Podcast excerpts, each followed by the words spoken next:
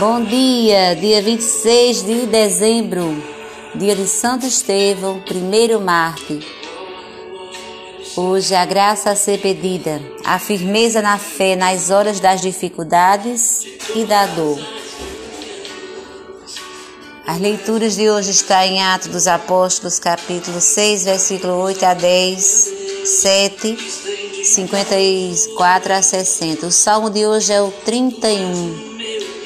O evangelho de hoje está em Mateus, capítulo 10, versículo 17 a 22.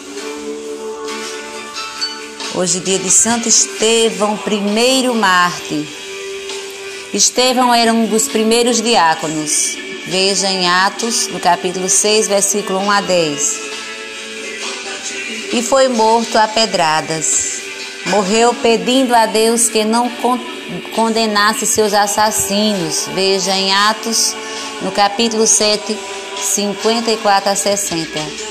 O que aconteceu com ele já estava previsto por Jesus em Mateus 10. No Evangelho, ao enviar os discípulos em missão, Jesus já, já tinha avisado a eles sobre o perigo das perseguições. Sair em missão é ir como ovelhas ao meio de lobos. Os apóstolos iam correr o risco de ser entregue aos governantes e aos tribunais. Por isso deviam ter cuidado com os homens, deviam ser prudentes como as serpentes e simples como as pombas. Quando fossem presos, poderiam contar com a ajuda do Espírito Santo para se defenderem das acusações. Quando o discípulo é bajulado, quando recebe reconhecimento público e fica famoso, precisa tomar cuidado porque pode não estar no caminho certo, como Jesus ensina nas bem-aventuranças. O caminho de Jesus é estreito e difícil. É preciso perseverar, ficar firme até o fim. Começar é difícil. Começar é fácil. O problema é fazer uma boa travessia e chegar até o fim, apesar das dificuldades. Estevão foi firme até o fim. Foi firme no amor ao próximo, até aos inimigos.